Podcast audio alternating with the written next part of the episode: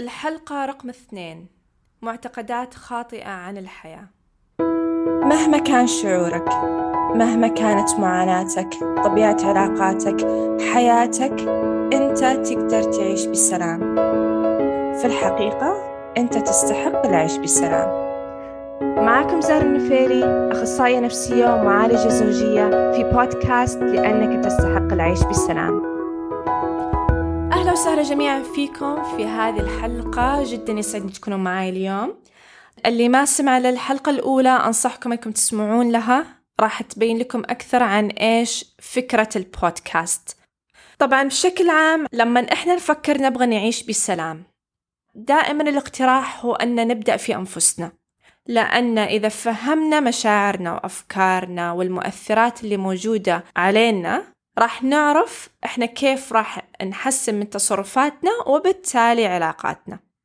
وكبداية أنا حبيت إني أختار موضوع معتقدات خاطئة عن الحياة لأن هذه الأشياء اللي فعليا تأثر أصلا على نشأة أفكارنا ومشاعرنا.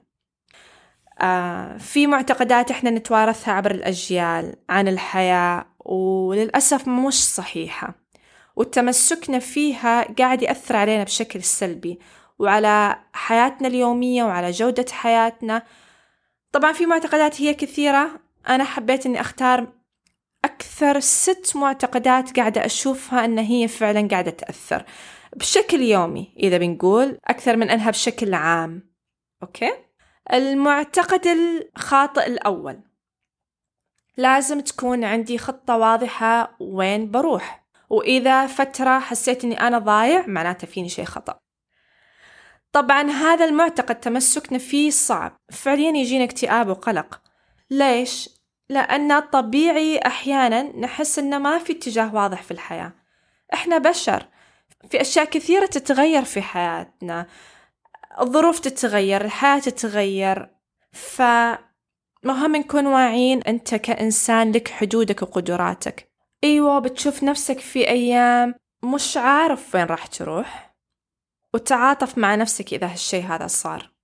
وذكر نفسك أن هالشي هذا طبيعي وكل الناس تمر فيه. وممكن يكون خطتك الحالية هو أنك أنت ترتب حالك عشان ترجع للطريق. أحيانا نحتاج بس نوقف ونتأمل ونقرر إيش الآن إحنا نبغى وكيف ممكن نحن نغير خطتنا ونرجع للطريق. فهذا الأول. المعتقد الخاطئ الثاني هو أن أحيانا كثيرة نقيم اللي قاعد يصير في حياتنا بمشاعرنا بمعنى إذا أنا ما كنت سعيد في علاقتي معناتها في شيء خلل في علاقتي. إذا ما كنت سعيد مع أطفالي أو وظيفتي أو العالم معناتها في شيء خطأ.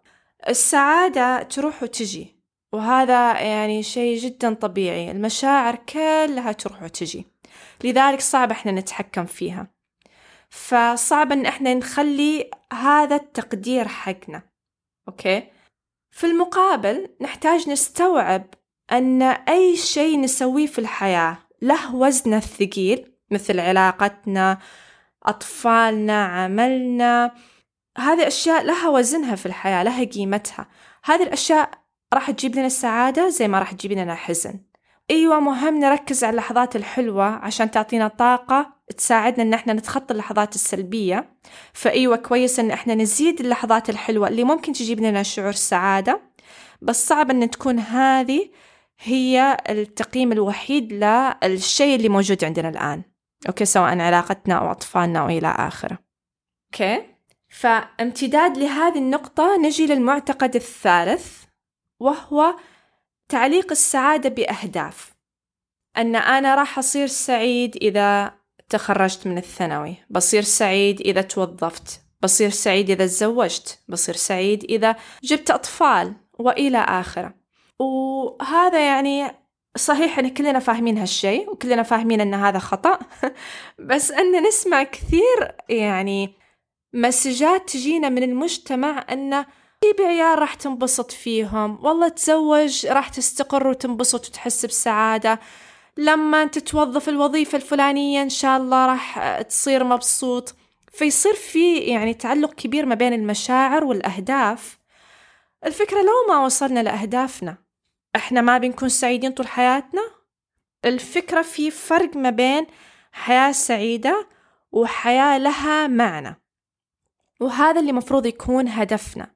أن تكون حياتنا لها معنى لأن أول شيء زي ما قلنا أن الأهداف أحيانا تجيب مشاعر صعبة مثل الزواج، الوظيفة، الأطفال فإذا علقت شعور سعادتي بهذه الأهداف وما حسيت 24 ساعة أني سعيد بنهار راح أترك كل هالأشياء هذه وبدور على غيرها صح؟ إحنا نبغى يكون تركيزنا على حياة لها معنى لأن إلى أن أصل إلى هدفي الأيام اللي قاعدة أمر فيها ما قاعدة تضيع. أنا قاعدة أسوي شيء يعطيني شعور بالرضا يضيف معنى وقيمة للحظتي اللي عندي الآن اللي كل ما أملكه الآن. أوكي؟ يعني مثلا أعطيكم مثال سريع.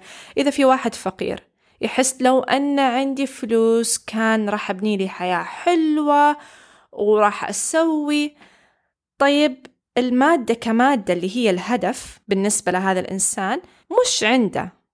فإذا مش عندك طيب تقدر إنك تبني لك حياة حلوة تكون معنوية في الأشياء اللي عندك. تتأمل أنك تقول كلام طيب للآخرين أنك تقدم مساعدة بهدف إحياء نفس الآخرين. وهالشيء طبعا راح يحيي نفسك أوكي؟ طبعا مهم أنك تكون طموح وتشتغل على حالك بس لهدف أنك تستحق. وأن استحقاقك وقيمتك ما قاعدة تتوقف على اللي أنت تبي تحصل عليه لأن قيمتك هي already أنت قاعد تحصل عليها في الأعمال الأخرى اللي قاعد تسويها. المعتقد الرابع الخطأ اللي هو إذا ما كنت سعيد معناتها فيني خلل. طبعا ليش هذا المعتقد صعب؟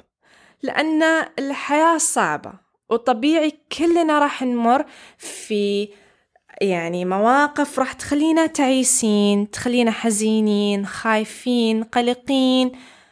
هذا هذا طبيعة الحياة. المشاعر هذه موجودة لسبب أوكي؟ لسبب أن راح تصير لنا مواقف بتخلينا أن إحنا نحس في هذه المشاعر. والمشاعر شيء جميل لو أن إحنا فهمناها. فهمنا هي ليش قاعد تجينا وكيف ممكن نستفيد من عندها.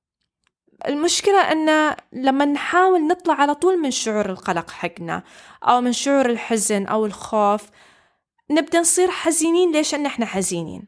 ونصير خايفين ليش أن إحنا خايفين؟ وتكبر الدائرة.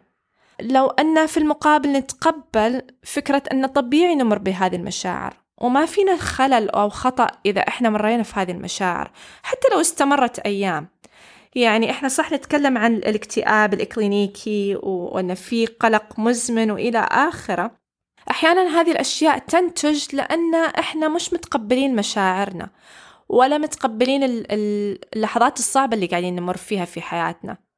فشي يصير؟ نبدأ مثلا ننعزل عن العالم إلى أن تروح هذه المشاعر. أو نوقف أشياء إحنا نستمتع فيها والله لأن إحنا ما نحس بالرغبة. هذا الانعزال وأن إحنا نوقف الأشياء اللي راح تضيف معنى لحياتنا نوقف إن إحنا نسويها هذا كله هو اللي ممكن يؤدي إلى أو يزيد احتمالية إن إحنا نصاب باكتئاب أو قلق مزمن أو إلى آخرة من الأمراض النفسية. أوكي؟ فكويس إن إحنا ما يكون هدفنا نكون سعداء. أو نحس بشعور كويس طول الوقت. وهذا يمكن نقطة قاعدة أعيدها مع كل معتقد أن كويس يكون هدفنا نعيش حياة لها قيمة ومعنى وفيها تعاطف وفيها تواصل مع الآخرين وفيها تطور وهذا اللي راح يجيب لنا شعور بالرضا أوكي؟ حتى إذا ما كنا سعيدين. نجي للمعتقد الخاطئ الخامس. لما نحس أن الحياة قصيرة. أو دائما نكرر أن الحياة قصيرة الحياة قصيرة أنا لازم أني أسوي الحياة قصيرة. ليش هذا المعتقد صعب أن إحنا نتمسك فيه؟ لأن هل فعلا الحياة قصيرة؟ مشكلة في هذا المعتقد إنه يخلي الناس أحيانا يخطون خطوات مو صحيحة كله علشان أو قبل ما حياتي تنتهي. آه ما يسوى مثلا أني أقعد في هذه العلاقة وأنا أقدر أحصل أحسن من عندها. خليني آكل علبة الشوكولات هذه لأن الحياة قصيرة. فليش قاعدة أهتم كلنا بنموت. هذه الفكرة تخلينا ناخذ قرارات متسرعة وعشوائية كلها على أساس أن الحياة قصيرة. بيد أن لا الحياة طويلة. وأي قرار راح ناخذه راح يبقى معانا سنوات طويلة. إحنا ما ندري. إحنا بنموت بكرة بنموت بعد سنة بنموت بعد خمسين سنة. ما نعرف. فكويس أن نتمهل شوي ونكون حكيمين ومتأنين في قراراتنا خاصة اللي ممكن يجي من عندها مضرة. مثل على علاقاتنا على صحتنا وعلى عقلنا وروحنا. نجي حق المعتقد الأخير اللي كنت أبغى أتكلم عنه اليوم هو أن المشاعر والأفكار شيء خطير لازم نتخلص منهم. بقولكم إياها ما في أحد مات من شعوره أو أفكاره. تصرفنا إحنا بسبب هذه الأفكار والمشاعر هي اللي خلت الإنسان يهلك لو إنه فعلا هو مات. المشاعر والأفكار جدا مسالمين ما في أي أي ضرر من عندهم. يعني يجون لنا لأسباب جدا كثيرة. وإحنا ما نبغى أي شعور يسير على طول تصرفنا أو أي فكرة تجينا معناتها إن هذه الفكرة اللي راح نتصرف على أساسها. الفكرة إن إحنا مهم نوقف شوي نكون واعيين إيش اللي قاعد يصير داخلي ليش جت لي هذه الأفكار ليش جالي هذا الشعور؟ الفكرة بغض النظر في أسباب أو ما في أسباب بغض النظر إذا مشاعرنا وأفكارنا صحيحة أو غير صحيحة إحنا كويس أن نعرف أن مهما كانت اللي موجود داخلنا إحنا نقدر نختار تصرفاتنا. مثلا لما تجيلي فكرة أن أنا ما أقدر أطلع من البيت إذا طلعت من البيت بيصير شيء سيء. أو أن أنا مالي خلق أطلع من البيت. أو أن أنا لازم أعصب على اللي قدامي. ماني قادر أحس لازم أعصب. أو شعور أن أخاف أتكلم عشان الناس ما تزعل مني مثلا. هذه كلها أفكار ومشاعر قاعد تجينا. بغض النظر إذا هي صح ولا خطأ. هل تمسكي في هذه الأفكار أو هذه المشاعر؟ هل راح يخليني أعيش حياة لها معنى ولا لا؟ إذا إيه؟ ممتاز. على الأقل بعرف أني أنا قاعد أتصرف بوعي. إذا لا إذا هذه الأفكار ما قاعد تفيدني أو هذه المشاعر ما قاعد تفيدني وما قاعد تضيف إضافة كويسة لحياتي وما قاعدة تخليني أعيش حياة أنا أبغى أعيشها جاء الوقت أني أغير تصرفي. أنا لاحظوا ما قلت أغير فكرتي أو أغير شعوري لأنه مو دائما بكيفي أنا أغير أفكاري ومشاعري غصبا عني أحيانا راح تجيلي. بس في نفس الوقت أنا مو لازم أغير فكرتي عشان أغير تصرفي. أقدر أني أتصرف بهدوء بالرغم من أني أنا أحس بقلق مثلا. أقدر أني أنا أخذ خطوات في حياتي وأمشي اتجاه الحياة اللي أنا أبغاها بالرغم من أن قاعد تجيلي أفكار صعبة.